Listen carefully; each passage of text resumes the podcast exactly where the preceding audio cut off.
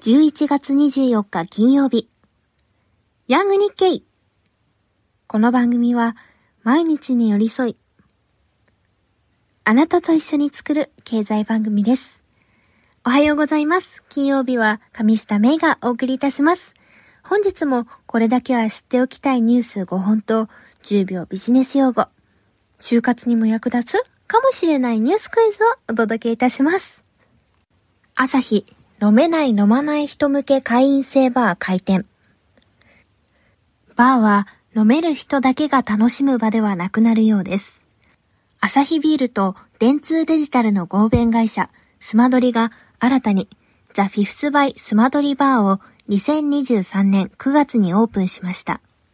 スマドリはこれまで見過ごされがちだったお酒を飲まない人のインサイトに注目し、飲む人も飲まない人も共に楽しめる社会を推進すべく、スマートドリンキングという考え方を提唱しています。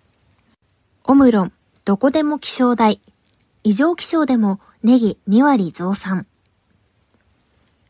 全国各地で異常気象が増える中、特定のエリアに絞って気温や雨量などを測定できる小型気象センサーの需要が高まっています。オムロンとウェザーニューズが共同開発したソラテナプロは、重さが約 1kg と小型ながら、気温や雨量、風速など7要素を1分ごとに観測できます。京都府でネギを栽培する農業法人では、同センサーを導入後、気候の変化を予測しやすくなり、育成計画に反映させたことで収穫量が2割増えました。企業の脱炭素支援。みずほ証券が人員 1.5 倍、記載や M&A。証券会社が企業の脱炭素に向けた資金調達や M&A 支援に力を入れます。みずほ証券は2024年初めにも担当人員を50人と2023年9月末比で約 1.5 倍にします。政府は脱炭素に今後10年で150兆円が必要と試算します。証券業界は日本株の売買手数料ゼロ化などで手数料の下げ圧力が強まっており、脱炭素を成長分野とみて人材を集中投下します。シャープ、顔にかざして健康データ測定。機器を貸し出し。シャープが顔にかざすだけで血圧や心拍などを一括で測定できる機器のレンタルサービスを始めました。高齢者施設やスポーツ施設など法人向けに貸し出し、職員の業務効率化や利用者の利便性向上につなげます。新型コロナウイルス化以降、非接触のサービスの需要が高まっており、2025年3月までに1500台以上の貸し出しを目指します。志賀高原、雪山を滑らず楽しむプラン。夕焼けや雪中酒。西武プリンスホテルズワールドワイドは、志賀高原の焼額山スキー場で夕焼けを見たり、雪中酒を飲んだりと、雪山を滑らず楽しむプランを発売しました。圧雪車に乗ることもできます。普段からスキーにお金をかける富裕層の記憶にも残る体験の提供を目指します。ここで10秒ビジネス用語のコーナーです。日経電子版から拾った今日ヤングのあなたに知っておいてほしい言葉は、区分所有法です。チェックしておきましょう。区分所有法とは、分譲マンションなど一つの建物の複数の部屋にそれぞれ所有者が存在する建物に関する所有権などを整理するための法律のことです。管理組合の設置や集会を開いて規約を決めることなどを定めています。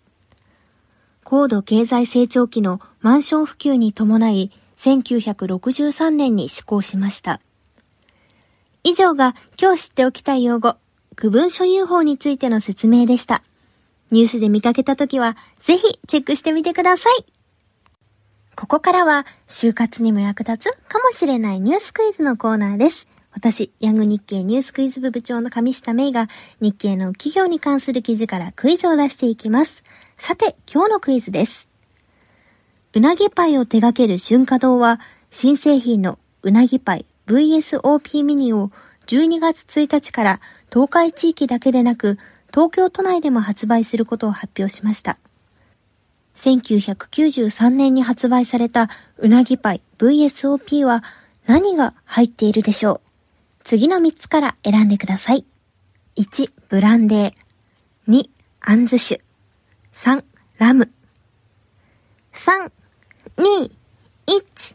答えは1のブランデーです。うなぎパイを手掛ける春華堂は新商品のうなぎパイ VSOP ミニを12月1日から東海地域だけでなく東京都内でも発売することを発表しました。うなぎパイシリーズはあくまで静岡土産として東海地域以外での販売を控えていましたが、認知度拡大を目的に期間限定で販売します。うなぎパイ VSOP は1993年に発売されたブランデー入りの最高級うなぎパイ。酒の芳醇な香りやマカダミアナッツと生クリームのコクが売りです。30周年を記念し、手軽に楽しめるミニサイズを展開します。同社が2022年12月に東京都や大阪府で行った調査では、うなぎパイを知っていると答えた人の割合は 89.1% でしたが、うなぎパイ VSOP を知っているとの回答は 16.9% と低くなっていました。一方で、食べてみたいという購入意欲が強いことが分かり、東京での販売を決めました。価格は6本入りで833円。東京駅、羽田空港、百貨店などで順次発売します。今回はブランデー好きの方にとっては簡単な問題だったかもしれません。ちなみに VSOP は Very Superior Old Pale の略だそうです。私はおそらくブランデーを飲んだことがないので、まずうなぎパイでチャレンジしたいと思います。このクイズについて詳しく知りたい方は、このチャプターのリンクから記事を読みになれます。次回もぜひチャレンジしてみてください。ヤング日経金曜日、上下芽衣がお送りしています。昨日木曜日は勤労感謝の日ということで祝日でした。お仕事をしている方々、皆様お疲れ様でございます。私は昨日、成人女子大学のエシカルフェスタでスタディツアーの報告会のようなものをしてきました。テレジンを語り継ぐ会の野村美智子さんにもご登壇いただきまして、クロストークをしながら考えを深めることができました。私は今回ユネスコについて発表したので、ここでその内容をお伝えしたいなと思います。ユネスコでは2人の方にお話を伺うことができました。1人目はホロコースト教育を担当しているカレルさん。もう1人はReimagining Our Futures Together、 私たちの未来を共に再創造する教育のための新たな社会契約というユネスコの2050年に向けた最新報告書をまとめたリーダーであるタビルさんです。カレルさんのお話では、ジェノサイドはどこでもいつでも起こりうるということを学びました。アウシュビッツが有名なだけで、これまで集団虐殺は30から40の国で行われてきたと想定されています。これから起こる可能性がある国もユネスコは3つ予想しています。アフガニスタン、インド、パキスタンです。私たちは小さい頃からいろいろなものを区別して覚えていきます。それは人間に備わった能力でもあります。排除を止めるためには少しでも成長過程でたくさんのものと関わり、異質なものを愛することができるようになることが大切なのだと感じました。亡くなった被害者はもう話すことができません。だからこそ私たちはその事実を積極的に知ろうとし、区別するという便利な能力に隠された危うさに気づかなくてはならないのです。次のタウィルさんがお話ししていた中で強く伝えてくださったキーワードはバランスです。このスタディツアーの中で教育の可能性と教育の限界を感じました。平和はテクノロジーや教育、経済などすべての分野で世界と協力して分かち合うバランスの取れた社会を実現しなくてはならないと感じました。またタビルさんに私が苦しんでいたことを質問しました。その質問は、私は日本人として戦争の責任を負わなければならないのかというものです。私はこれまで日本人として戦争をした責任を負わなければいけないと言われていました。そんなことを私はしていないのに、なんで外国人に申し訳なさを感じなければならないだろう。そう思っていました。